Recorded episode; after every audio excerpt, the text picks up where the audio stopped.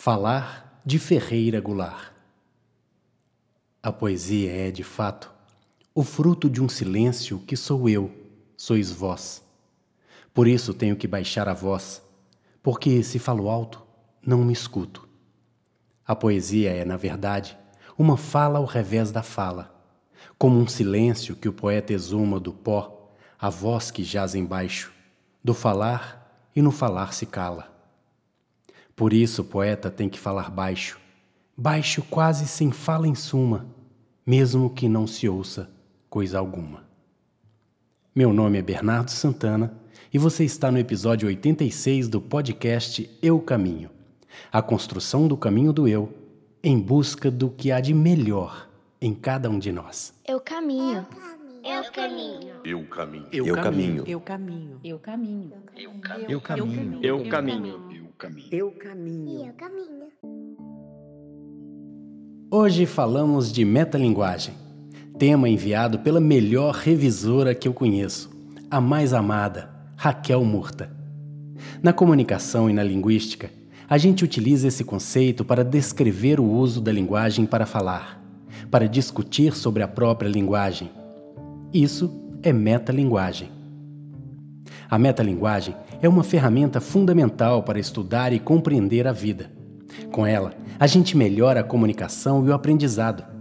É por meio da metalinguagem que trato muitos temas aqui no podcast, para que, naturalmente, seja mais fácil discutir os temas que os ouvintes mandam ou os que pensamos em discutir aqui.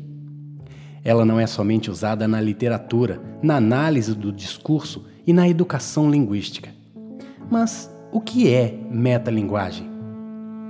Quando refletimos sobre algo fazendo justamente aquilo sobre o qual estamos discutindo, estamos trabalhando a nossa compreensão do que é de fato metalinguagem e também do que é o mundo. Porque, para dizer bem a verdade, o mundo não passa de uma tentativa de representação. Quando a gente utiliza o amor para falar de amor, por exemplo, quando a gente tenta ensinar uma criança sobre o amor de modo amoroso, quando a gente utiliza uma música para falar de música, por exemplo, você conhece aquela linda música do Djavan de 1981, Seduzir? Cantar é mover o dom do fundo de uma paixão, seduzir as pedras catedrais, corações. O Djavan falou sobre o que para ele é ou representa o ato de cantar, um ato de sedução. Quando uma pintura retrata uma pessoa pintando, por exemplo, você talvez conheça um quadro de Van Gogh que é justamente o autorretrato dele pintando. Ou ainda um outro exemplo, um desenho de um artista maravilhoso, Escher, que desenhou duas mãos desenhando. Quer dizer, usou a técnica para retratar a própria técnica. Enfim, tudo isso pode ser considerado metalinguagem. Ah, eu vou dar um último exemplo. Quando eu falo do podcast Eu Caminho aqui no podcast Eu Caminho, isso também pode ser considerado um exemplo de metalinguagem. É interessante, mas sempre que eu penso em metalinguagem, me vem aquela imagem de entrar num elevador com espelhos de todos os lados. Porque um espelho reflete o outro espelho, que reflete o primeiro espelho refletindo o outro espelho, que reflete o outro espelho refletindo o espelho que está refletindo outro espelho refletido. Acho que você já entendeu. Tanto a imagem que eu quero evocar na sua cabeça, quanto você já deve ter passado por essa experiência do reflexo que parece tender ao infinito. Pois bem, parecer ir ao infinito, buscar o infinito, deslocar, tem tudo a ver com metalinguagem. Se formos na origem da palavra, vamos nos lembrar que meta, segundo a etimologia, pode ser traduzido como além de, depois de, com ou por meio de. Para os gregos, meta era usado para indicar uma posição além ou depois de algo. Era também usado para indicar uma reflexão ou uma mudança de posição. Eu não disse que tinha tudo a ver com deslocamento? E também com reflexão? Com o tempo, essa palavra se tornou comum em diversos contextos para indicar algo que vai além ou transcende algo. Metafísica, o curso que eu fiz ainda no Colégio Pitágoras com o querido professor Enio, diz respeito ao que vai além da física. Metafilosofia, o curso que eu fiz com a querida professora Angélica, dizia respeito ao que ia além da filosofia, e assim por diante. Ah, vale lembrar que para a etimologia, a palavra linguagem tem origem latina na palavra língua, se referindo à língua que fica dentro da boca mesmo, ou ao órgão da fala, o aparelho fonador. Foi com o tempo que língua virou o sistema de comunicação que a gente usa para se comunicar. Então, falar de metalinguagem é discutir o que vai além da linguagem, o que desloca quando falamos do que falamos. Eu quero dizer o seguinte: quando penso no amor que sinto por minhas filhas, penso no meta-amor. Quando penso nos meus sonhos, penso no meta-sonho. Quando penso em viver, penso na meta-vida. Quando penso no agora, penso no meta-agora. Porque somente indo além do que está estipulado, além do que é conhecido, além do que é óbvio ou do que é natural, posso encontrar o motivo, o que me move, o que faz minha mente, meu coração e meu espírito se deslocarem. Está vendo como metalinguagem tem tudo a ver com o caminho e com uma peregrinação?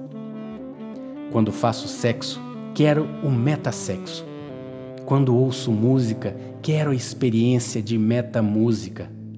Quando saio para caminhar, quero o metacaminho, o eu caminho. A integralidade, a disposição amorosa de querer ir além de me mover de dentro para fora e, quando for difícil, me mover de fora para dentro. Porque podemos desejar quebrar paradigmas, refletir o infinito em cada coisa, no agora, no sem demora, no completo e íntegro que pode ampliar cada vez mais seus limites ontológicos, isso quer dizer, os limites do ser, de ser. Pergunto: Quais são os seus limites? Pensar metalinguagem é questionar os limites do que temos e o que somos. É desejar ultrapassá-los em prol de um bem comum, ou de um bem metacomum, de um bem cósmico. É assim que eu enxergo. É assim que eu enxergo Deus, um meta-Deus. É assim que eu enxergo o silêncio um meta-silêncio. É assim que eu gostaria que você se visse no espelho, um meta-você, porque minha busca toda nessa vida é buscar o meta-eu, porque somente assim serei um meta-pai, um meta-amante, um meta-filho, um meta-profissional, um meta-humano. Lembro agora de um caso que a minha sensei me contou. Dois monges, um monge e um discípulo, caminhando, e o discípulo pergunta: Mestre, como devemos tratar os outros? O mestre responde: Não existem os outros. O que isso quer dizer? Quer dizer o meta-eu e o meta-outro. Quer dizer o uno, o cósmico, a própria natureza de ser, no sendo e em comunhão. Olhe, buscar ir além não significa querer ser melhor que ninguém significa querer comungar com o próximo, com o próximo e com quem nem está aqui, porque está aqui sempre que estivermos. É assim que tenho meta-encontros com minha filha que mora do outro lado do oceano quando ela decide não atender minhas chamadas. É assim, igualmente, que tenho meta-encontros com minha filha que mora em minha casa quando ela está mesmamente aninhada em meus braços. Não há outra forma. Há somente estar 100% presente em tudo o que fizermos, para que possamos ir além do que vemos, do que sentimos, do que experienciamos. A atenção plena serve para isso, aliás, para a meta-atenção, a atenção daquele quando não há quem observa. Igualmente, como somente existe o meta-tempo, só existe a meta criança. Porque não há criança nenhuma que não seja perfeita ou meta feita em si. Que não vá além no jeito infantil, lúdico, mágico de criançar. Quando você finalmente treinar seus meta-olhos, poderá meta-ver, meta-amar, meta-viver. Eis o caminho. Eis seu eu caminho. Começamos este episódio com o poema Falar de Ferreira Goulart. Talvez meta falar seja simplesmente dizer um poema. Até o próximo episódio, quando vamos falar de metamorfose. Até lá! Eu caminho. Eu caminho. Eu caminho. Eu caminho.